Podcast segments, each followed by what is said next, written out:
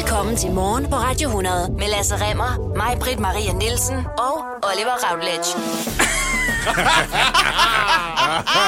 nej, nej.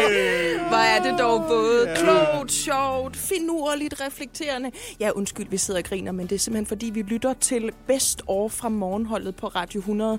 Og det kan du også, kære lytter. Hver fredag kan du høre et øh, godt sammenklip af, hvad er der sket i ugen. Det var mest det, jeg grinede af. Og så en lille smule af, hvordan jeg ser ud nøgen. Det er også sjovt. Det er altså en potpourri af det bedste, vi har lavet igennem øh, den forgangne uge. Det er de gode blade, der er blæst af Radio 100's træ, som vi nu har faret hen i en samlet kompostbunke til dig, kære lytter. Kan du lige ord for tre forskellige mennesker? Kan Ja. du lige stuvning? Kan du lige ragu? Du får det hele lige nu. Godmorgen. Godmorgen. Morgen. Jeg øh, har bidt mærke i en ting. Ja. Det er jo, altså, vi snakker om, Britta Nielsen blev anholdt i øh, sidste uge i Sydafrika. Mm. Og hun kom hjem til Danmark i fredags, og dejligt, at hun, hun er kommet hjem. Mm. Hun er jo svindlet for 111 millioner kroner, Britta Nielsen, Ja. fra Socialstyrelsen. Ja. Det er forfærdeligt. Ingen tvivl om det, vel? Nej. Hun skal selvfølgelig straffes så retmæssigt, som hun skal have den straf, som hun har fortjent. Hvis hun har gjort det. Ja, det, det, Ja, hvis hun det har gjort jo ikke Det endnu. har hun nok, men det er, hvis hun har. Ja, Men det- det... formoder det. Ja. ja. For mig er det som om, at den her sag har fjernet alt spotlightet for en sag, som jeg føler er endnu vigtigere end Britta Nielsens sagen. Jeg ved godt, hvad det er. Ja, Du er rasende over, hvor tidligt der bliver pyntet op til jul i bybilledet. Mm. det er jeg også. Og det er, går mig meget på hjertet. Men, øh, men, men det er ikke helt der, vi skal hen. Nå, hvor skal vi Det er så også hen? noget med, med penge at gøre. Ja. Det er Danske Bank. Kan I huske dem? Nå, ja. Ja, Ja. De der øh, banditter i habiter, som vi kalder dem, der svindlede for, jeg ved ikke, hvor mange milliarder kroner igennem deres estiske filial. Mm. Og ligesom bare snød os alle sammen. Tror du, de synes, Britta Nielsen er en gave? Jeg tror, de synes, Britta Nielsen er den største gave, der er sket meget, meget længe for Danske Bank. Tror I ikke, at de har synes, det er cirka to timer ved et morgenmøde på et tidspunkt, indtil der var en, der stak en finger ved og sagde, "V- v- v- vent lidt, Britta. Øh, nej, hun er, hende er jeg rådgiver for. Jo.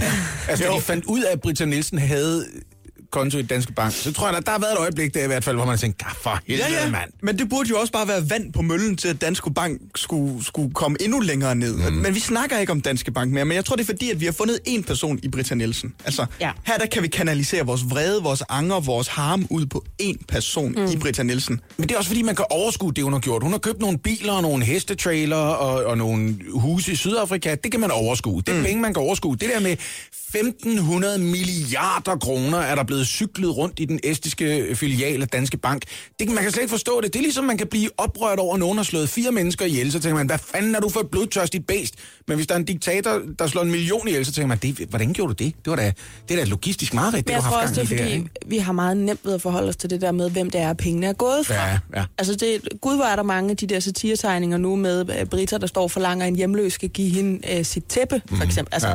det, det, der er meget kort til... Altså, alle kan være med her, ikke? Ja. Alle kan føle farvelsen, og alle kan forklare, hvorfor det er forkert, men for rigtig op, op... Altså, selvfølgelig kan man blive sur over det der med Danske Bank, men problemet er jo med den slags ting, når det bliver indviklet, altså, så skal man nogle gange sætte sig rigtig meget ind i det, for at kunne forklare det. Så det er ikke helt nok bare at lægge armene over kors og sige, at det er også for dårligt. Altså, det er nemmere at sætte sig ind i det her, ergo er det nemmere at blive sur og forklare, hvorfor man er sur, ikke? Mm. Jo, men jeg, altså, jeg, jeg, jeg synes jo bare, at Danske Bank er større kriminelle, end Britta Nielsen var og er. Men synes vi ikke alle sammen det? Jo, men det er jo som om, vi glemmer det, når det er, vi sender Janni Pedersen ud klokken 6 om morgenen for at stå foran Københavns byret, og vi sender, jeg ved ikke, hvor mange fotografer afsted til Københavns Lufthavn for at vente, at hun lander med et fly fra Katar. Ja. Var det ikke bedre, at vi fandt ud af, hvad Thomas Borgen går og laver nu, om han stadig lige har snuser lidt rundt inde på Danske Men Bank? han sidder på flyveren på vej og- til Afrika. Ja, nemlig. Han sidder på vej og ved at hygge sig, fordi han har fået et ordentligt honorar for at skrive, ikke? Altså, Ja. vi glemmer de store... Jeg synes, at Danske Bank bliver for glemt alt for hurtigt i alt det her, Britta Nielsen sagde. ja. Mm. Og vi glemmer, at det egentlig er dem. Jeg vil, gerne, øh, jeg vil gerne være hende, der siger Danske Bank, Danske Bank, Danske Bank, hver gang vi har spillet et stykke musik. Mm. Og så siger Ja. du banditter, banditter, banditter, banditter, og banditter. så siger Lasse, I har bitter, I har bitter, I har bitter. Det kan vi også være, Bare det, synes jeg er fint nok. Altså, så, så, det skal da i hvert fald ikke være det. Det skulle da bare mangle. Det er også lumsk, at de har fået lov til at blive ved med at kalde sig Danske Bank. Det er altså det banknavn, Det der går mest under radaren. Ikke? Udanske Danske Bank. Ja, det, det lister lige under radaren, man ja. siger. Vi er en bank fra Danmark. Vi er Danske Bank. Vi er Ej. bare anyone, ikke? Det er jo ikke sådan noget Ringkøbing Bank. Landbobank. Så konkret er det ikke engang. Mm-hmm. Nej. Mm. Udanske Bank. Jeg er 52 år, dansk statsborger, født og opvokset herhjemme. Altså, jeg må ikke sove i mit eget land. På gaden i hvert fald. Og nu må jeg ikke til ophold i min egen lille by, som jeg kalder København. Wow. Det er satan med blevet besværligt. Det var altså lyden af 52-årige Ante Christiansen, det her. Mm. Ja, som I kan høre, 52 år og er hjemløs i, i Danmark, dansk ja. Statsborger. Ja. Øhm, han er blevet ramt af zoneforbuddet, som en række partier øh, fik gennemført i marts måned. Ja. Regeringen vedtog en stribe stramninger mod tiggeri og lejre, og selvom reglerne de blev begrundet altså mod de her udlandske... Øh, Det er romalejrene, ikke? Romalejrene, lige. Ja, præcis. ja. Så rammer den altså også de danske hjemløse. Og det er på trods af, at man i sin tid sagde, at jamen, det kommer ikke til at ramme de danske hjemløse. Det, her, det er ikke dem, vi vil slå ned på. Det er det her mm. tiggerlov, som vi vil have, og vi vil have væk med romerne. Altså i gadebilledet Men hvorfor har den så ramt André? Jamen, André, han sov ude foran det traditionsrige kollegium Regensen, som ligger, øh, hvis man kender København, over for øh, Runde Tårn. Ja. Øhm, om dagen der, jamen, der bliver der solgt sådan mjød og brændte mandler, og jeg ved ikke hvad. Sådan Ja. inde i... øh, Sådan, inde Der er sådan en lille overdækket Der er nemlig et øh, lille overdækket sti, kan man sige, ja. Der smed han sammen med sin kammerat øh, sit læggeunderlag og et tæp til sin hund øh, den 30. oktober i år. Men midt om natten, så kom der fire andre personer til øh, den her, og, og begyndte at lægge sig ned. Og så var de pludselig en lejr. Lige præcis. Og så sagde André til dem, at øh, hey, I skal altså ikke ligge her, fordi hvis der kommer nogen forbi, så vil de tro, at vi er en lejr, og dermed ja. kan politiet få os altså, dømt. Så kan de bruge zoneforbuddet her. Lige præcis. Og det var de fuldstændig ligeglade med, og de, øh, altså, de kom til, og, øh, og så blev de jo anholdt klokken 5 om morgenen af André og de her fire andre og Andres kammerat. Øh. Øhm, problemet er, for, for, som, sådan som jeg har det med den her, øh, det er en artikel, som jeg har læst i Weekendavisen øh, den her, øh, de- den her weekend, og har, været ude øh, siden i fredags. Mm. Den, den, bliver indført for at stoppe romager i København i at sælge hælervarer, tigge på gaden og skabe lejre, som, altså, Ja. så, hvor til det så er op til den enkelte betjent at definere, om det er en utrygskabende lejr. Men der er ikke sådan nogen klar definition på, hvad der er en utrygskabende lejr. Det er den enkelt, op til den enkelte betjent at bestemme. Ja.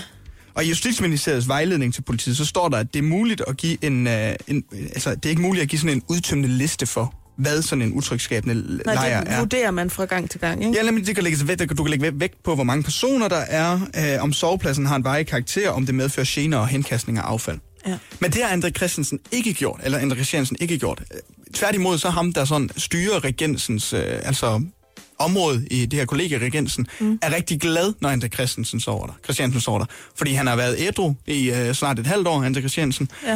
Øh, han, og de ved, at når han sover der, jamen, så bliver der ikke drukket alkohol der. Der er ikke dårlig stemning, der bliver ikke begået graffiti eller noget. Mm. Og han rydder op efter sig selv. Og derfor så har man faktisk en aftale med André Christiansen om, at du må gerne komme og sove her. Nu er han jo så bare blevet ramt af det her zoneforbud, på grund af de her fire andre, der kom og sov sammen med Andrea, hans ja, kammerat, ja. som gør, at han ikke må opholde sig i København frem til den 31. januar 2019. Ej, ja, ikke det, der sker, når man prøver at vedtage lovgivning, som skal håndtere et konkret problem, men man kan ikke finde ud af at lave et redskab, som ikke bare er en hammer, uanset om det er en mm. skrue, eller om det er et søm, eller hvad det er, der skal ind i væggen, så ender man med at finde hammeren frem, fordi det er alt, hvad man har. Ja. Man kan ikke formulere en lovgivning, øh, som ikke også rammer utilsigtet. Men det var jo også fordi, altså jeg har jo opholdt mig rigtig meget i det område, fordi jeg har jo læst på, øh, på jura, altså mm-hmm. det juridiske fakultet, og det har blandt andet undervisningsbygninger lige inden over for Regensen og Rundetårn. Det havde det i hvert fald, da jeg læste. Nu er det rykket ud på Amager, ude på ja. Kure derude. Ikke? Så jeg ved godt, hvad det er. Jeg har også opholdt mig omkring øh, Ørstedsparken, og har også set det her, altså det man virkelig kan kalde lejre, hvor det har karakter af det, du sagde, Oliver, var et ophold. Det er, hvor folk de sidder og tilbereder mad på altså nærmest skraldespandslåg, eller har lavet sovepladser, hvor man godt kan se, at det her det vokser så større, eller man skal ud og gå på græsset, fordi de sidder ud på stien, og det er ubehageligt. Det, det, altså det er, Det er en det. underlig fornemmelse, ikke? Altså i Storkøbenhavnsområdet har der været et problem så langt sydpå som Køge, og så langt nordpå ja. som. Hillerød. Ja. Øh, og Helsingør for den til skyld. Ja. Men det lugter jo bare af, at den her lov, den sådan er blevet forhastet igennem, for ja. man skal mindske mm. tiggeri, og du skal sørge for, at jamen, romerne skal ikke komme her til at tigge, og dermed få skabt sig nogle lejre, og skabt sig en hverdag som, som, som mm. sådan. Det er det, jeg mener med, at man laver en forhammer, ikke? Lige Men præcis. problemet er jo også, hvis man så netop begynder at vurdere på, jamen er det her en, øh, kan man sige, en etnisk dansk tigger, eller er det nogen, der har en anden etnisk baggrund end dansk? Mm. Det skal man jo nemlig også passe på med, fordi hvis politiet de pludselig siger, hvorfor gik du forbi den der store samling af, af danske tiggere, det må du jo ikke, fordi så er det jo pludselig diskri- diskrimination, så det er jo det utryghedsskabende, de skal vurdere på, den der skønsmæssige fra gang til gang ting, som jo også er det, man, altså helt klassisk, så siger man jo, det er farligt, når det er op til et menneske i øjeblikket at vurdere, om det her lever op mm. til lovgivningen, når det egentlig er en ret stor indgreb i et menneskes liv. Ja. Ikke? Men altså, det er jo typisk det, der sker, når der bliver vedtaget sådan en lovgivning, der også er utilsigtet. Altså, når det er et dårligt lovsprog, ikke? Mm. Så er det, når det, og når det er knivloven, når det er øh, tilknytningsreglerne osv., så, videre, så gør den udøvende og den dømmende magt det, at de går ind og administrerer efter lovens bogstav for at understrege over for den lovgivende magt, Folketinget. Det hey, I har lavet noget juks, I har Ja. lavet noget juks. Ja. Hvis vi er nødt til at stoppe en fyr, som kører rundt med en boxcutter på bagsædet på vej til en eller anden byggeplads et sted, fordi ja. vi har lavet en knivlov, som ja. er mudret i sproget, Ja. prøv at høre, så kan det være, at han bliver ja, han bliver gissel mm. i den her juridiske diskussion, men i det mindste så ryger der en sag på forsiden et eller andet sted. Man kunne måske godt argumentere for, at André øh, Christiansen og mange andre, fordi jeg sad nemlig også og tænkte på, på knivloven, mm. bliver sådan en form for collateral damage i forhold til at demonstrere over for lovgiver, det her, det kan vi simpelthen ikke forvalte. Ja. Det gælder jo også tilknytningskravet, 24-årsreglen. Der er en masse af den slags generelle ting, hvor man siger, vi vil løse et helt konkret problem, men vi kan ikke finde ud af at formulere det på en måde, Ja. øh, fordi vi skal tage hensyn til diskrimination osv., Ja. naturligt nok, som ikke også rammer utilsigtet, altså nogle andre steder, end man havde forventet. Men prøv at høre, Oliver, jeg forstår faktisk godt, du reagerer på det, fordi jeg har det også sådan, jeg får det generelt svært, når jeg bliver bedt om at hisse mig op over mennesker, der er i så øh, slem en forfatning i deres liv, at de i de her øh, dage, for eksempel, hvor vi andre går rundt i bamsestøvler og er begyndt at drikke gløk, nogle af os, øh, ligger udenfor og sover altså med hoftebenet helt ned i en frossen flise ja. over for Gensen. Det, Men- det har jeg det svært med. Hus Forbi er også øh, gået ind i sagen. De har en, en afdeling, der tager sig af sådan nogle her, her sager og hjælper de hjemløse. Mm. Og det er en del af formålet med Hus Forbi, de hjemløses aviser, støtte hjemløse, socialt udsatte og advokere for deres sag. Mm. Derfor så siger de fra. Øhm, om hjemløse er lovlige eller ej, så vil de støtte dem og bakke dem op. Det er helt absurd at straffe mennesker, fordi de ikke har et hjem. Og er i så dårlig en situation, at de må overnatte på gaden. Det er jo sandt nok. Og det er sandt. Og jeg ønsker alt det bedste til André Christiansen og håber, at han altså må befinde sig i København frem til 31. januar. Enig. Godmorgen. Godmorgen. Godmorgen. Prøv at høre min gode Facebook-ven, Jes Dorf, som er min gode ven på Facebook, Jes Dorf. Ham fra TV, Jes Dorf. Kendt Jeg tror TV. faktisk, jeg kender stof bedre, end du gør. det tror jeg faktisk, du gør. Han har siden oktober måned brokket sig en del på Facebook, lige præcis Facebook, over at der dukker annoncer op, både på danske netaviser og på Facebook, som bruger hans ansigt og prøver at fortælle en historie om, at han reddede sig selv fra kanten af økonomisk katastrofe ved at gå ind. Bare køb nogle bitcoins. Køb nogle bitcoins, så bliver du rig. Mm. Det løser problemerne. Har du ikke nogle bitcoins? Køb nogle af dem. Det er som en form for... Men har Jes Dorf nogensinde ernæret sig ved køb og salg af bitcoins? Det er sjovt, du spørger. Ja. Det har han far, der talt ikke. Så det er fake reklame Skal jeg fortælle dig, hvem der heller ikke har gjort det? Chili Claus. Hvem er også dukket op i sådan en annonce på et tidspunkt? Det er Chili Claus. Mm. Hvem har heller ikke ernæret sig på den måde og reddet sig selv fra ruin? Niklas Bentner. Hvem er også blevet brugt i sådan en annonce? I kan se et mønster nu, ikke? Så de tager bare folks ansigter? Ja, de gør, og de gør det rigtig lumsk, for de gør det på den der phishing-fasong. I ved, hvordan nogle gange, så sidder man og kigger på en mail og tænker, jeg er ikke sikker på, om min bank de vil skrive, venligst nu godkend, hvis du vil Ja. modtage penge herfra. Din pindkode her, klik her nu. Ja. Og så klikker man ikke, fordi man godt er klar over, det er ikke Sydbank, der har sendt den Man der. skynder sig ikke af, for du kan være sit nem idé Lige og præcis. sende det afsted til øh, Gambia, eller hvor det nu kommer fra. Nej, når der står øh, official webmail snabelag sydbank.cn. Ja, eller hvis der står, det her er altså Nordea. Ej, altså seriøst. Ej, seriøst, det er far, der Det er faktisk også. Ej, men det er, prøv lige at høre, du kan bare spørge en hver, om det er også, for det er også. Ja. Ej, ej, helt ærligt, det er også. Ja, men det er det Ej, faktisk. seriøst. Ja. De bruger den samme skabelon, de her annoncer. De prøver at se officielle ud. For eksempel, så kan der i, i toppen for eksempel stå Berlinsky Business. Hvilket er interessant, ikke? Fordi hvis du på den ene side gerne vil prøve at lokke folk til at spille nogle penge på din Fra meget Bolognese-tiden. Hvis du gerne hvis, hvis du vil prøve at narre folk til at betale alt for høje omkostninger for at være med i det der bitcoin-race, som er så 2017, hvis I vil høre min mening, ikke? Ja. Hvis det er det, man vil, så virker det enormt fjollet bare at bruge for eksempel øh, Jes Dorfs ansigt og hans navn og billeder og skrive en lang tekst, hvor der står, Jes Dorf redde sig selv fra personlig konkurs ved at købe bitcoins. Men så alligevel tænke, "Ej, men det nytter ikke noget, vi skriver berlinske helt op i toppen, fordi. Ja. det må man jo ikke. Nej. Det er jo helt forkert, det her. Og de har dækket sig ind, mange af de her forskellige centraler, som øh, prøver at tjene penge på at narre os alle sammen. De har Ja. dækket sig ind ved at skrive sådan en lille bitte tekst ned i bunden, hvor der står, en hver lighed med nulevende personer er fuldstændig tilfældig og overhovedet ikke Ej, hvor er det dog Ej, hvor er det mand. Med, med vildt, at du kan gøre det og sige, når det der billede af Viggo Mortensen, ham der fra Ringende Sager, hvor vi skrev Viggo Mortensen, og der var et billede af Viggo Mortensen og en lang tekst om Viggo. Mortensen. Det er et rent tilfælde. Prøv at høre, vi mener ikke Leonardo DiCaprio. Vi Nej. mener Flemming DiCaprio. det er lige præcis det, vi gør. Nå. Men det her, det understreger bare endnu en gang, hvordan man er nødt til at have sin skepsis i spil, fordi de her ting bliver formidlet af Googles annoncebørs, de Ja. her annoncer. Okay. Og nu har der været en længere og meget endeet kamp imellem de mediehuse, som opdager, at deres tomme annoncepladser på for eksempel deres netavisider, de bliver fyldt ud øh, af Googles ads, og så slipper det igennem filteret, det her, de her ja, ja. annoncer her. Ja.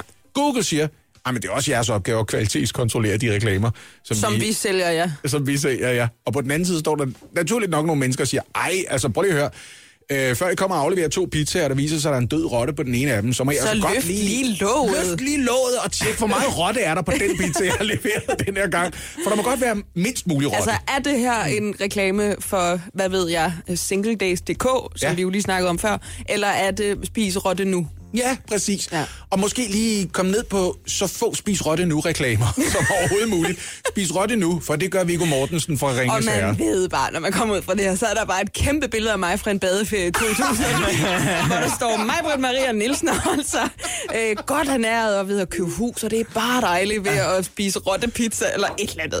Indtil det her tårtrækkeri, det er overstået. Nogen finder ud af, hvordan man kvalitetskontrollerer de her netannoncer. Det her det er bare det sædvanlige råd. råd. Vær en lille smule skeptisk. Hvis ja. Ja. noget lyder magisk eller for godt til at være sandt, eller det er en historie, som ingen nogensinde har fortalt dig om, om hvordan Niklas Bentner, han var lige ved at gå personlig konkurs, men redde sin formue på bitcoins. Måske du lige skulle løfte en øjenbryn og sige, ah, kan det nu også passe? Det er fordi, så er det nummer 32 med rotte. Det er ikke rigtigt. Det er lige præcis det. Løft låget og tænk selv. Væbnen der med skepsis, og så en anden god tommelfingerregel. Uanset om det er chili-kugler, eller om det er gigtpiller, så skal du ikke købe noget, som Chili Claus han er i gang med at reklamere for. det er sådan en kineser. Mm. Kan du mærke det? kunne måske også have lagt ud med en lille smule japansk musik, fordi det var egentlig en kaiseki middag, vi prøvede at nå, min kæreste og jeg, da vi det? var i Shanghai. Nå, så I er typerne, der tager til et land, og så spiser mad fra et andet land. Jeg tror bare, kaiseki, det er sådan et udtryk for, øh, det er et japansk udtryk for en tasting menu. Nå. Nå, øhm, lidt det- af hvert. Det, hvad, er din, øh, hvad er din livret? Det er gourmet. Jeg kan godt lide gourmet. Nå, ja. Hvad er din livret?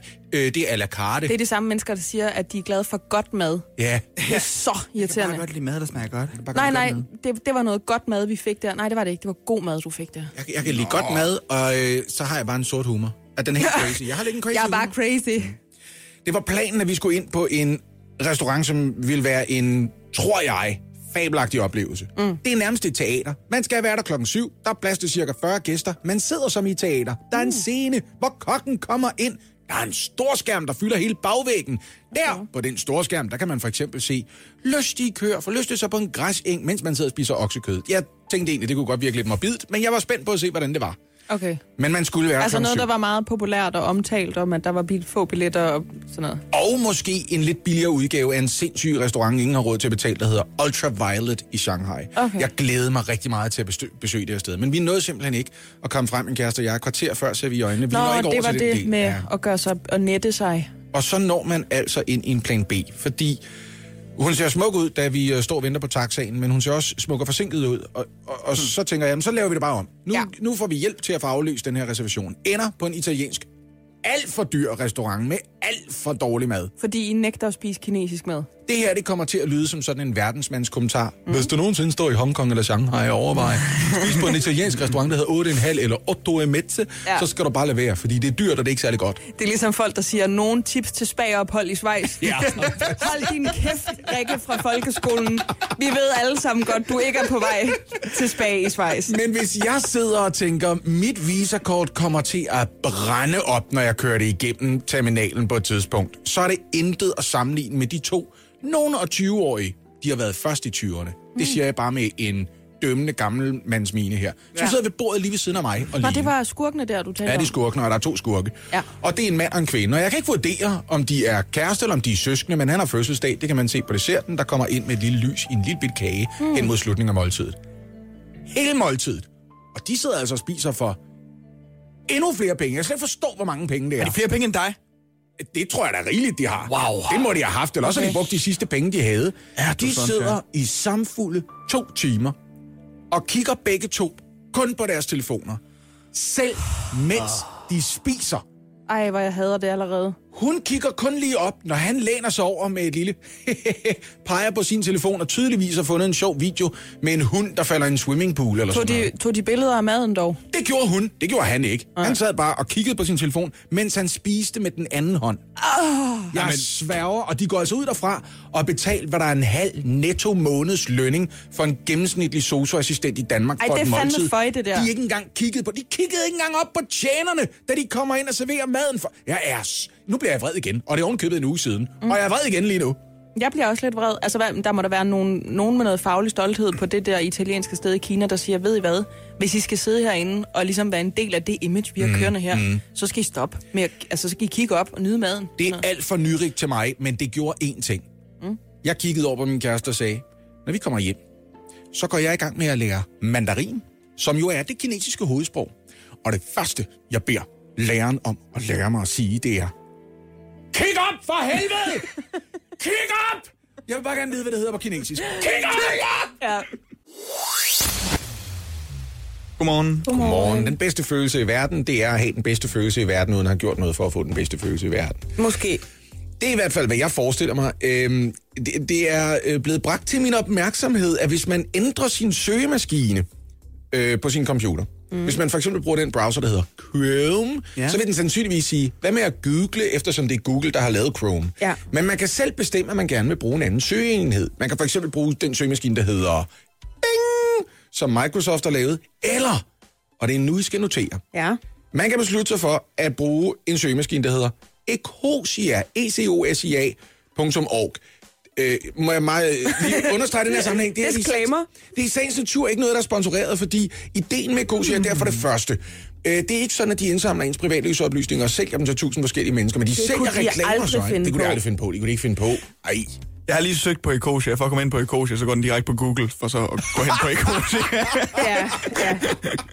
Hvordan finder Men jeg jo, man skal Ecosia? også google. Jeg har nemlig også hørt om det der Ecosia, men Ja. er det ikke noget, altså man skal jo vælge det, man skal installere det som sin autosøgemaskine. Jo, og der er jo det ved for eksempel en browser som Chrome, at hvis du vælger en anden søgemaskine end Google, så hver eneste gang du åbner Chrome, siger den, "Øh, vi kan se, du har valgt noget andet end Google.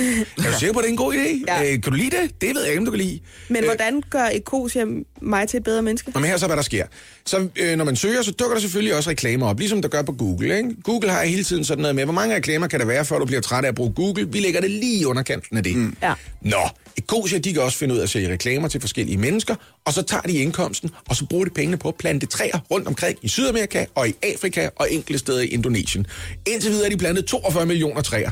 Hold da op. Det er, Det er alligevel en spand fuld, ikke? Det er ret mange træer, vil jeg sige. Ja. Og hele ideen er jo så, at de steder, hvor der er nogen, der kommer ind og driver rovdrift på skovene, der sætter man nogle nye øh, træer i jorden i stedet for. Det kan også kun lade sig gøre, fordi man gør det i de lande, og prisen per træ er nede omkring en krone.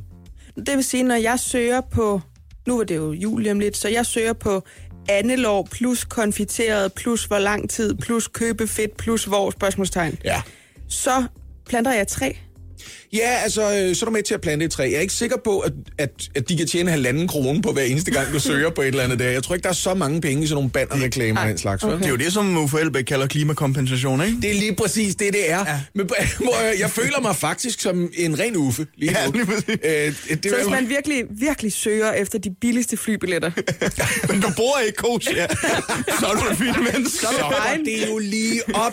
Du skal bare gå ind på Momondo via Ecosia. Det er alt, hvad du skal gøre. Jamen, jeg kan ret godt lide tanken om det her. De lover også fuld transparens altså, i forhold til, hvordan de bruger de data, de indsamler om brugere. Ikke, at jeg ville ane, hvordan jeg skulle gennemskue øh, det, og gå ind og sige, øh, hvad har I samlet ind om mig? For det kan man jo bede Google om at udlevere. Ja. Og så kommer de med et digert værk på 42.000 sider, der Ja, siger, ja. her er, hvad vi har liggende om dig, Margaret Maria Nielsen, mm. øh, for eksempel. Nå, det eneste, der er det springende punkt, det er jo, hvor god en søgemaskine er det så? Fordi Google er jo blevet markedsleder, fordi de slog alle de andre, Alta Vista og hvad fanden de hed i gamle dage, og Yahoo. hvordan og- tjekker vi det? Hvordan tjekker vi, om det er en, en ret god søgemaskine? Jeg tror, vi åbner to forskellige vinduer. En med Google og en med Kusia, og så søger vi på konfiteret anden lov og finder ud af, hvem har den bedste opskrift. Ja, Er det et og forslag? det ved jeg jo, for det er jo min. Så hvis, min, hvis ikke min kommer frem, Så skal du ikke plante træer med Kusia. Så skal du bare blive ved med at poste bare penge i. Google. Flyv, flyv, flyv. Ja, lige præcis. Indtil Google begynder at plante nogle jordbærplanter et sted eller sådan noget. Ikke? Men det lyder rigtig meget som om, der er nogen her, der gerne vil være the good guys. Mm. Det er jo altid dejligt, når der er nogen, der prøver at gøre noget godt. Og især, når man kan få lov til at hjælpe dem med at gøre det, ved ikke rigtig at ændre sin adfærd overhovedet.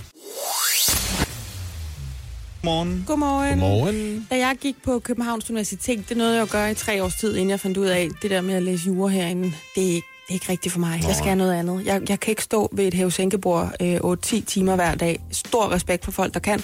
Jeg kan bare ikke. Det er simpelthen ikke det, jeg skal. Og stor respekt for lige at prøve det, før du sagde, at det er ikke noget for mig. Ja, og jeg havde det hele det sidste år, jeg var der, så det var ikke sådan noget, jeg fik en flygtig idé, og så gjorde jeg bare noget. Jeg tænkte virkelig over det, inden jeg tog den beslutning. Jeg har haft et par parforhold af den slags, for der lige gik nogle år, og jeg tænker, det er alligevel ikke noget for mig. Ja, det kan man sige med mange ting. Det, vi, vi tænker rigtigt over det, og så tager vi en beslutning. Mm. Men imens jeg gik der, der var der jo et væld af eksamensopgaver. Mm. Øh, og der var selvfølgelig også et væld af helt almindelige sådan, prøveopgaver. Altså hvor man basically bare øver sig på at komme til eksamen. Og nu, hvor vi har, I ved, vi, jeg gerne vil tale om det her med eksamensnød, så har jeg en lille anekdote, som jeg vil fortælle, som jeg synes illustrerer så fint, hvor nemt man som elev kan komme til at snyde. Mm-hmm. Øhm, fordi jeg har jo ikke lavet de her undersøgelser, men når jeg læser den, så kan jeg så hurtigt mærke den der skræk for at være en snyder inde i kroppen igen. Og jeg kan jo også læse mig til, det er det, der er problemet, fordi okay. nogle elever har faktisk ikke til hensigt, hensigt at snyde. De kommer bare til det. Og grunden til, øh, eller den øh, historie, som jeg kan huske, det var, at vi har siddet til undervisning, mm-hmm. og så kan der være øh, en lærer, der har skrevet, øh, aldrig, aldrig skøn under regel, til det er noget værre øh, lort, eller et eller andet. Altså sådan lavet en ramse, som vi skulle huske. Eller husk, at hvis man fortsætter efter tyven, så er det også ens egen skyld. Eller et eller andet sådan nogle små ramser, som man vidste, nå, men den milde voldsparagraf, eller det der, det kan vi lige huske, eller der skal vi altid huske at kigge over i udligningsloven også, eller bla bla bla. Mm. Det vil sige, den lærede sig ind i hovedet på os. Det var bare noget, læreren havde sagt, men det var ikke noget, der stod i et pensum nogen steder. Mm. Når vi så afleverede en opgave, så var vi måske øh, 10 eller 15 eller måske endda 20 elever, der på et eller andet tidspunkt skrev, husk at hvis du render efter 20, så er det din egen skyld. Og det var noget, der var en hjælp til os. Det var noget, vi troede, jamen det kan vi da bruge, for det er jo noget, vores lærer har lært os. Det er ja. jo den viden, vi gengiver. Ja. Men fordi vi var 10, 15, 20 elever, der skrev præcis det samme, så bongede det ud som snyd. Ah. Og det er altså nok til at statuere, jamen der er noget plagiat her, fordi der, der er nogle ord, altså ligesom når man googler noget, så får man et hit op, hvis der er tilstrækkeligt mange sammenfald imellem de ord, man googler. Mm. Det er præcis sådan, den der snydemaskine på universiteterne rundt omkring, den fungerer. Og jeg ved ikke, om det er en del af det. det. Det tror jeg virkelig, fordi jeg tror ikke, så mange unge mennesker ønsker sig at snyde. Men på Københavns Universitet i 2013, over en undervisningsperiode, der var det 31 elever, der bongede ud på den her måde for snyd eller plagiat. I 2017, der var det 54. Jeg har lige hurtigt regnet ud. Det er to tredjedel flere. Det er det nemlig. Ja. Det er en ret stor stigning, og det er jo altså det, som Information har fundet ud af. De har fået agtindsigt fra den her fireårige undersøgelse af syv universiteter, over at plagiat og, og snydesagerne, de er virkelig steget meget. Øh, på Aarhus Universitet, der er det gået fra 69 til 88 på DTU, altså Danmarks Tekniske, Tekniske Universitet. Der er det så faktisk faldet lidt, men så kommer vi til den helt store banger, som er CBS, altså Copenhagen Business School. Der var det, bless you Oliver, der var det i 2013 91 elever, som altså blev, øh, ja. blev pålagt at skulle forklare, har du snydt, eller hvad, hvad er der foregået?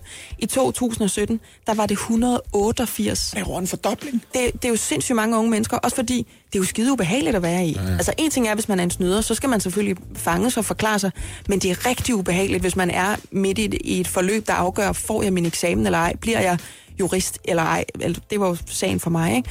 og så være måske uretmæssigt anklaget for at snyde, hvis det slet ikke var det, der var ens hensigt. Altså det her, det, det, jeg er klar over, der, der, det, man kan hurtigt snyde. Altså man kan hurtigt komme til at lave noget, som Jamen, kan det, virke det som der. snyd. Kom til det. Men der er jo også bare, ved vi, en eller anden usund kultur. Det kan der specielt opstå i gymnasier. Jeg har ikke selv oplevet det på universitet, fordi jeg ikke selv har, har gået der. Men den her 12 karakter, den her 12 pige, den her 12 dreng, der hele tiden skal have en god karakter, der hele tiden skal, skal gøre det godt, mm. der muligvis skal blive presset ud i det, og føle sig presset ud i det. Jeg tænkte lige præcis, den her, den kan jeg knække, eller jeg har ikke tid til at lave den ordentligt. Mm. Der er lige en genvej her. Ja, nemlig. Ja. Altså men... det har jeg selv så på, altså jeg har, ikke, jeg har ikke gjort det, men jeg har ja. selv oplevet folk i nærheden af mig, og gået i klasse med folk, der har gået den der vej, fordi at man føler sig det der, man føler hænderne er bundet bag på ryggen til dig, og du bliver nødt til at levere varen, fordi det bliver forventet af dig. Men jeg fra den gang, hvor man skrev med en kuglepen på linjeret papir, hele den der computerting der, vil du ikke forklare mig, et gammelt røvhul som mig, Oliver, hvordan gør man så det, når man kommer til det, eller gør det med vilje? Du kan gå ind, altså, det, det jeg oplevede i, i gymnasiet var jo, at der var deciderede opgaver. Altså du fik en opgave, som gik igennem fra gymnasie til gymnasie til gymnasie. Ah. Så du fik ikke en specifik opgave, lad os sige, okay, nu har vi snakket om det engelske politik, skriv, skriv 100 linjer om det. Mm. Øhm, du fik en opgave, som måske var almindelig gennem alle gymnasier i Danmark. Så det er den og, samme opgaveformulering, uanset hvilket ja, gymnasium du lige præcis. Og så kan du så være ja. heldig, at din opgave har de lavet på Vejen Gymnasium for to uger siden, og så er der en fra Vejen Gymnasium, der har slået den op på studiehjælp.dk oh. eller lektiehjælp.dk. Studiehjælp.dk. Ja, nemlig. Den øh, og kan så, jeg huske nu. øhm, så kan du lægge den op der, og så kan man... Jeg tror endda, det er gået så vidt, at du skal betale et abonnement for at være Ja, med nu. ja, ja. Så de tjener penge på, at andre folk snyder med opgaverne. Ja, ja, eller finder inspiration. Ja, ja, ja, selvfølgelig. De, de er klart ind og dække sig ind og sige, at det ikke er hensigten, I skal bruge det på den måde, som sådan. Det er, Men det er meningen, også I skal bruge det på en hvad, lovlig altså, måde. Hvad, ud, hvad statuerer snyd, hvis der står på en linje, øh, Han blev født i 1999. Hvis jeg så skriver på min opgave, 1999 var det år, han blev født. Du skal skrive dine egne ord, omskrevet Maja. det. Det det, altså, er det en omskrivning? Har jeg lært noget, eller har jeg kopieret noget? Ja. Altså, det er jo en hårfin grænse, og det jeg egentlig bare vil sige med det her, det er, man, man bliver sådan lidt øh, forskrækket af de her tal. Altså, det, det er virkelig vildt, at på CBS er vi på fire år gået fra, at der er 91 tilfælde af snyd, eller i hvert fald sager om snyd og plagiat. Sidste år var det så 188, mm. og jeg siger bare, hvis der er nogle snyder derude, som føler sig presset, som Oliver siger, så 100% en opfordring herfra, at det er den forkerte vej at gå. Men jeg er også lige nødt til at sige, det er delme ubehageligt at sidde i, hvis man altså ikke har ville snyde med vilje, men man bare er blevet sådan lidt en fange i det der øh, digitale øh, jungleværk, som er at bruge EDB-systemer, mm. når man laver eksamensopgaver. Hårfin grænse mellem Ja. plagiat og citat. Det er nemlig det. Det er en rigtig det, hårfin det, grænse. det er lige præcis det, ikke? Men hvis du er i tvivl, så skriv det om. Ja, Med dine egne ord. Ja, jeg, jeg synes bare, åh, det er svært at være Med studerende. dine egne ord skriv det om. Ja. Ja. Right to Dream, det er et fodboldakademi i Ghana, som har til formål at hjælpe unge drenge med deres øh, drøm om at blive professionelle fodboldspillere ude i den store, hvide og ikke mindst rige fodboldverden. Men pludselig så er de her drenge altså også brækker i et hemmeligt økonomisk puslespil med usynlige tråde, der går mellem Ghana, Nordengland, Farum, hvor FC Nordsjælland det ligger. Øhm, med på telefonen denne morgen, der har vi nu Jeppe Larsen Brock. Du er journalist hos Politiken, og øh, den danske journalist, som har været med til at løfte sløret for de her football leagues herhjemme. Godmorgen, Jeppe. Godmorgen. Jeppe, hvordan er man kommet frem til de her oplysninger, og, og hvad er football leagues, hvis vi skal prøve at forklare det? Jamen, Football Leagues er en, en, en mand eller en gruppe mennesker, som øh, har stiftet den her whistleblower-platform, kalder de det, øh, hvor de ligesom samler dokumenter fra fodboldverdenen øh, via forskellige kilder. Og de er så blevet overdraget til det tyske nyhedsmagasin Der Spiegel, som siden har delt det med en række andre medier herunder øh, politikken. Og hvor mange, det er- hvor mange dokumenter er det, man har, man har været med til at finde her, Jeppe? Jamen, øh, enormt mange. Øh, over, øh, over 70 millioner. Og det er jo, uh, Football Leagues handler også i bund og grund om at et, en lukket europæisk liga imellem de store hold i, i Europa, ikke?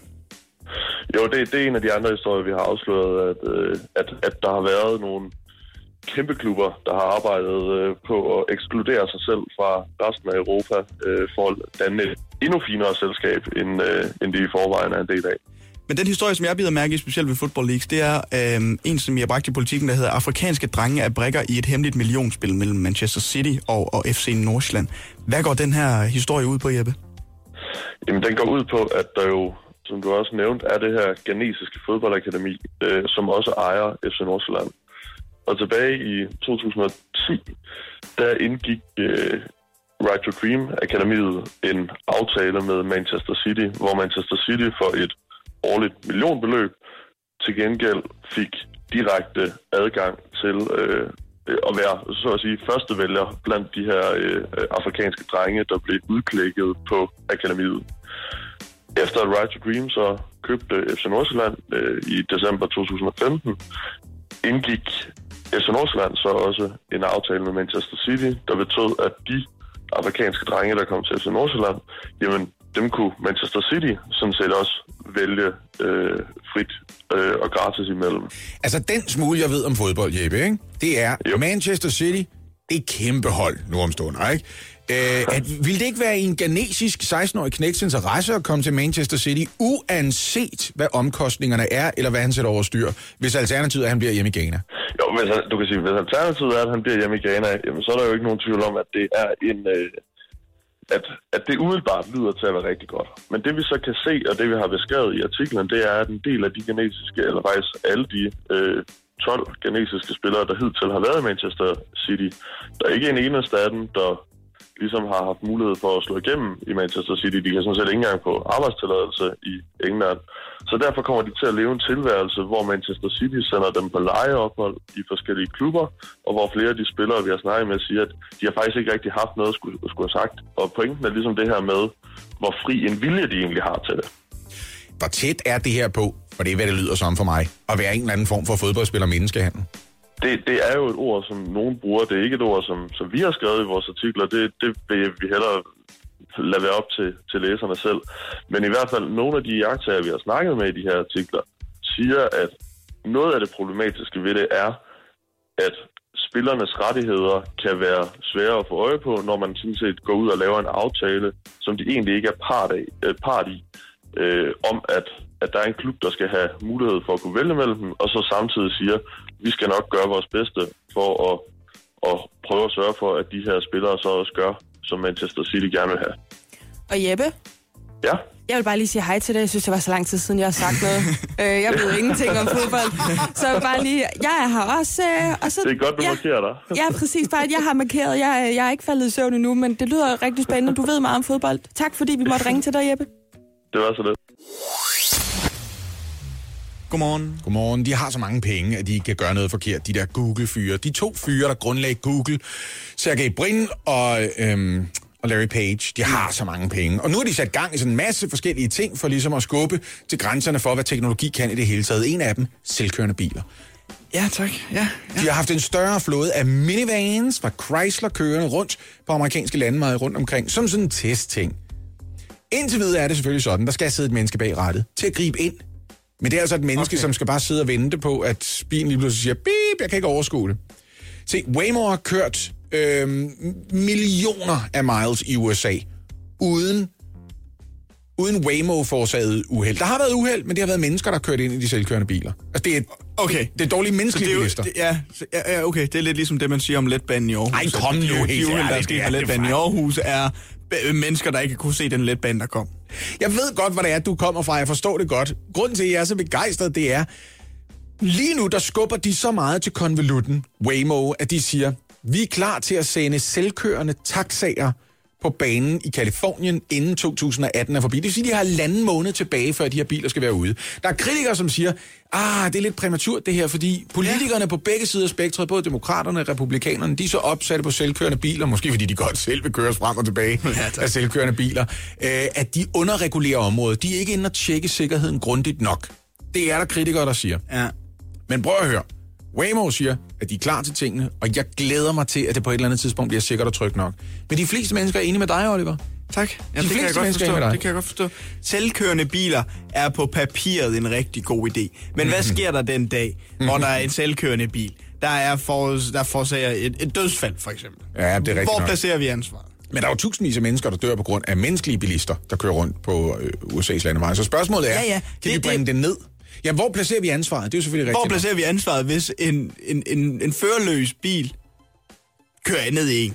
Men jeg tror, at det er muligt at forsikre de der førerløse biler på et overordnet plan, sådan at der rent faktisk er billigere forsikringer, fordi antallet af uheld vil blive lavere. Hvad jeg prøver at sige til dig, det er bare normalt, ikke Oliver? Mm. Normalt, når man starter en virksomhed. Så går man ind og identificerer et behov i markedet, ikke? Så siger man, der er et hul der. Ja. og det kan jeg fylde ud. Hullet er et behov. Hvad jeg kommer med, det er behovsudfyldning. Mm.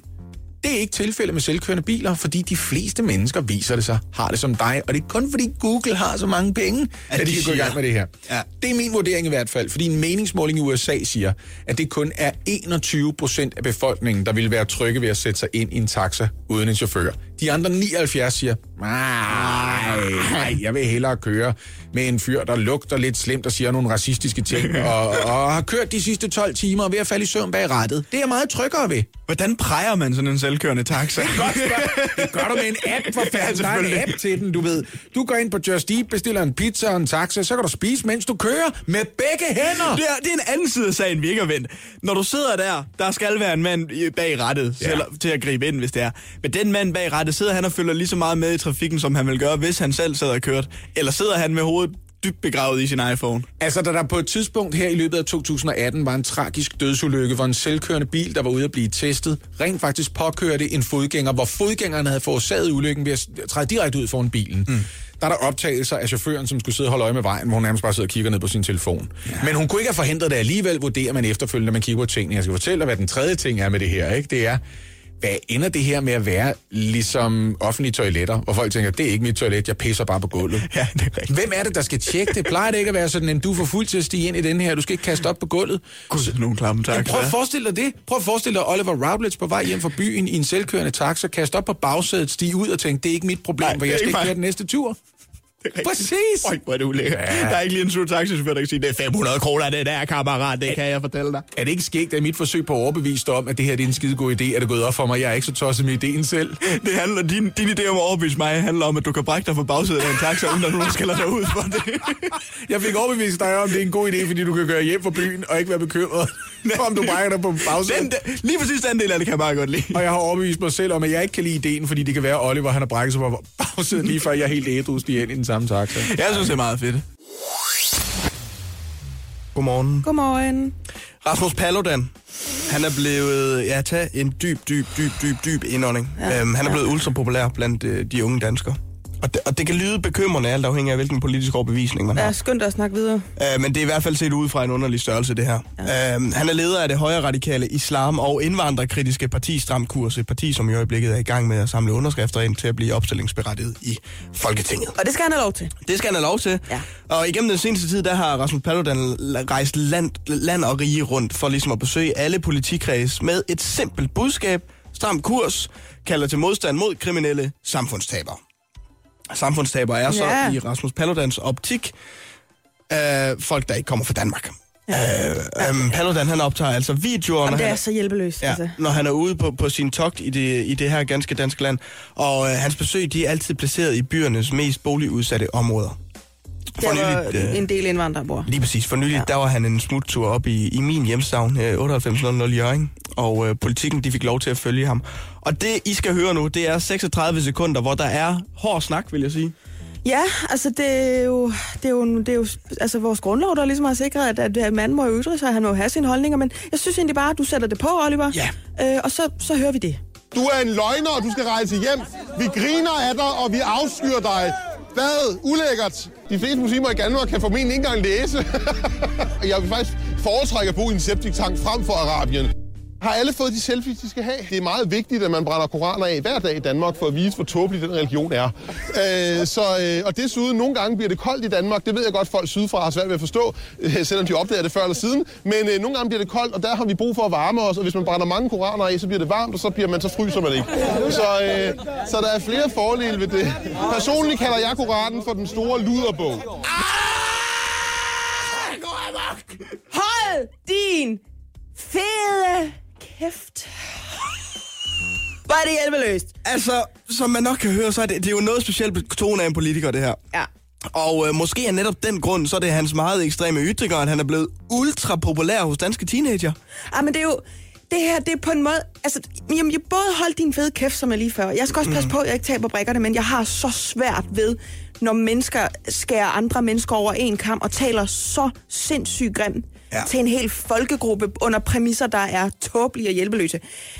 Men et eller andet sted skal folk som ham her jo faktisk bare have lov at pap- plapre løs, fordi han er jo hans egen største årsag til, at han ikke vinder indpas Jamen, og, og, altså, Rasmus Paludan, han, øh, han stillede op for Nye Borgerlige, da der var øh, kultur, øh, eller kommunalvalg i, i København ja. Øh, sidste år, fik 85 stemmer. Ja. Og så derefter så etablerede han altså han, han stram kurs. Ja. Øhm, og han er blevet, han er blevet ultra populær i, i, i blandt de her danske teenager, som egentlig er det, som historien handler om. Og det er fordi, at han, han, han, han, han laver sådan et V for Victory øh, og Ja. efter, i, i slutningen af hver af hans, øh, hans videoer. Og det er noget, som øh, børn de går rundt og, og snakker om. Ja. Jeg snakkede med min lille søster i går, da vi skulle øh, snakke om... om øh, Hvor gammel fordi er hun? Vi skulle snakke om øh, Rasmus Paludan. Jamen, hun er 15 år, min lille søster. Ja. Og jeg vidste, at Rasmus Paludan havde været i Jørgen, så derfor så ringede jeg til min lille søster og sagde, hey, var du ude at se Rasmus Paludan? Ude at Hjørring?" se Så giraffen. siger hun, nej, det var jeg ikke. Nej. Men der er jo rigtig mange af mine venner, der var derude. Så Ja. sagde jeg, hvorfor var de derude? Så siger jeg, jamen fordi de synes, han er sindssyg.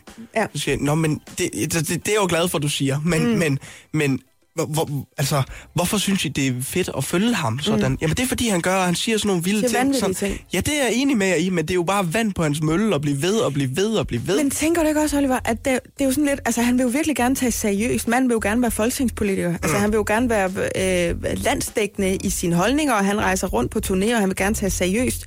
Formentlig af mennesker, der har stemmeret. Altså folk, der er myndige, Ja. folk, der er over 18, ikke? I stedet for får han sådan et publikum, som er øh, ikke er berettiget til at stemme. De ser på ham, fordi de synes, han er sådan lidt en klovn, der siger vilde og sjove ting på nettet. Og hver mand må mene, hvad de vil. Jeg må mene, at Rasmus Paludan, Paludan er en tosse, og at han spænder ben for sig selv ved at komme med så ekstreme bemærkninger og så generaliserende bemærkninger om en hel folkegruppe, en hel religion. Jeg synes, det er dybt, dybt tåbeligt, og jeg kan ikke tage mere afstand fra Ej, den det er person. Men han er lige så berettiget til at gøre det, som jeg er. Ja, selvfølgelig er det. Og det, det er jo så det, der bliver den smukke blomst. Altså på ytringsfrihedsstrædet, æbletræet her, det er jo, at hvis alle får lov til at sige præcis, hvad de mener, så kommer tosserne til at udstille sig selv. Og det er faktisk det bedste middel imod den her slags ekstremisme, vil jeg faktisk kalde det. Ja, og, og det er der ingen tvivl om. Men altså, de er jo sådan, at forbud, det, det, som, det som, øh, hvad hedder det, de gerne vil i stram kurs, det er blandt andet, de vil jo gerne have danskhed tilbage og, og, og Danmark tilbage. Ja. Og en af de ting, som de siger, det er, at de vil have et forbud mod islam. Og der er det jo så bare, at noget af det mest Vi danske, vi har, det er vores dejlige danske grundlov, som vi hævder og praiser til hele verden. Ja. Og hvad er det, der står i den? Der står, vi har religionsfrihed, Rasmus Paludan. Ja. Okay? Ja.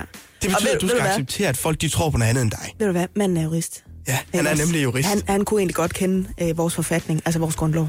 Og jeg, ah, men det, ja, jeg, jeg har ikke meget mere end at sige, end at Nej. jeg bliver rasende over sådan noget her. Ja. Han skal have lov til det. Ingen tvivl om det. Sig, hvad du har lyst til. Man kan sige, at han er sådan en form for boldværk. Øh, altså, det, det er meget fint at have nogle ekstremer, have nogle kontraster, fordi så ved vi cirka, hvad er nogenlunde fornuftigt, når man i hvert fald kan pege på, hvad der ikke er. Og ved du, hvad der også er dansk Rasmus Paludan? At behandle folk ordentligt. Ja. Og for mig, der sidder søde Anne Levant. Godmorgen, Anne. Godmorgen. Til venstre for mig sidder Majbert. Godmorgen. Er jeg ikke sød? Også sød. Jo, søde Majbert. Ja, ja, der sidder nemlig. Og øh, over for os, Ja. ja. kunne man sige, den sidste vinkel i trekanten, der sidder Oliver Routledge. Og et sted i venstre fængsel sidder Britta Nielsen. Ja, altså i går, da jeg jo ikke var her, der snakkede I om, øh, at Kanal 5 har lavet et ret stort scoop Kæmpe sku. Det er kæmpe må man sige. Øh, og det har de jo simpelthen ved, at de har sikret sig øh, et interview med Britta Nielsens øh, døtre, øh, der ligesom hendes søn er blevet sigtet for hæleri, efter at Britta Nielsen jo altså angiveligt stjal 111 millioner kroner, imens hun arbejdede for Socialstyrelsen. Ja. Så langt, så godt. Det er de fleste. Man skal bo under en sten, hvis ikke man kender til den historie. Ja. Og de her to søstre, Nadja og Karina Hayat, eller Hayat, øh, har altså bedyret deres uskyld. Øh, det virker lidt på mig, som om de har fået det råd, måske af en advokat, der sagde, benægt, benægt, benægt. Ja. Enten af en advokat eller Kasper Christensen. Eller Kasper Christensen. En af de to ting. Benægt, benægt, benægt. Lyv, Var- lyv, lyv. Ja, øh, mutti under bussi, ja. Ja. virker det lidt som om, der er nogen, der har sagt til dem.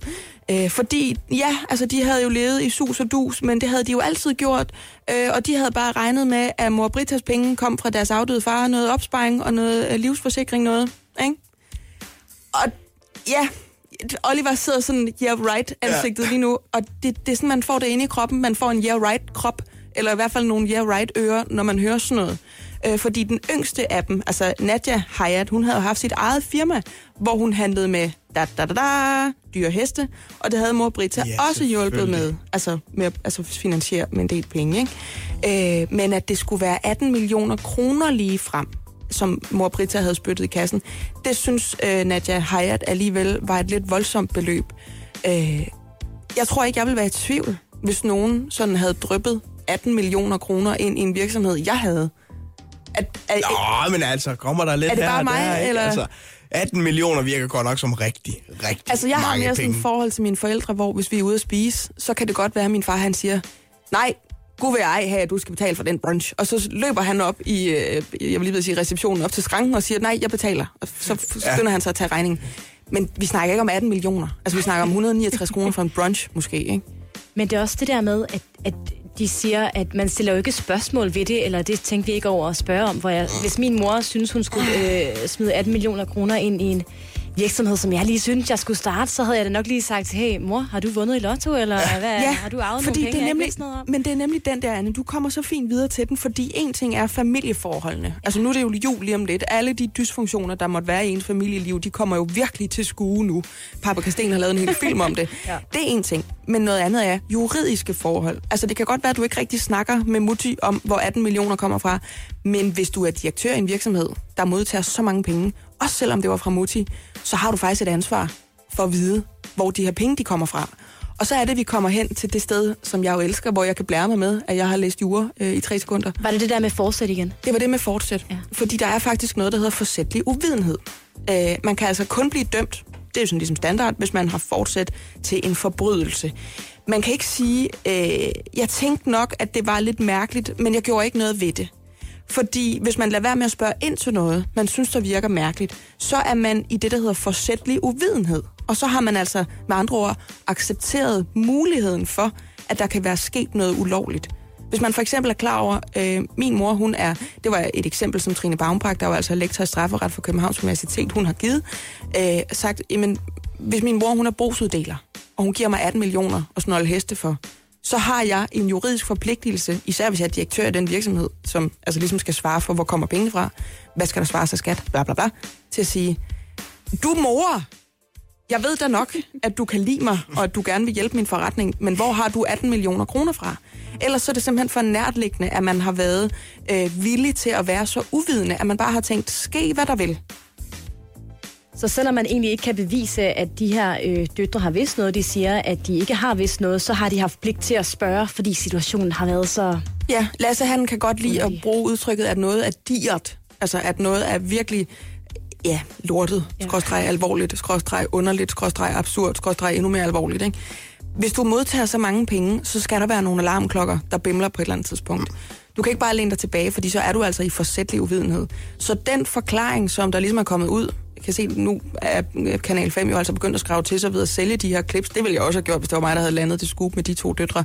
Og alle steder, alle medier, der ligesom smider den her ud til diverse juridiske professorer, lektorer osv., siger, det kan man ikke sige. Det, det er forsætlig uvidenhed. Den holder altså ikke i, i byretten, kunne man nærmest sige. Ikke? Det må jo så være opfordringen herfra denne morgen, at hvis du, eller når du en dag får 18 millioner ind på din øh, firmas konto, så lige spørg. Spørg, hey, hey, hey. Hvis ikke du er inde i forsætlig uvidenhed, så skulle du lige vide, hvor de penge kommer fra. Yes. Morgen på Radio 100 med mig, Britt Maria Nielsen, Lasse Remmer og Oliver Routledge.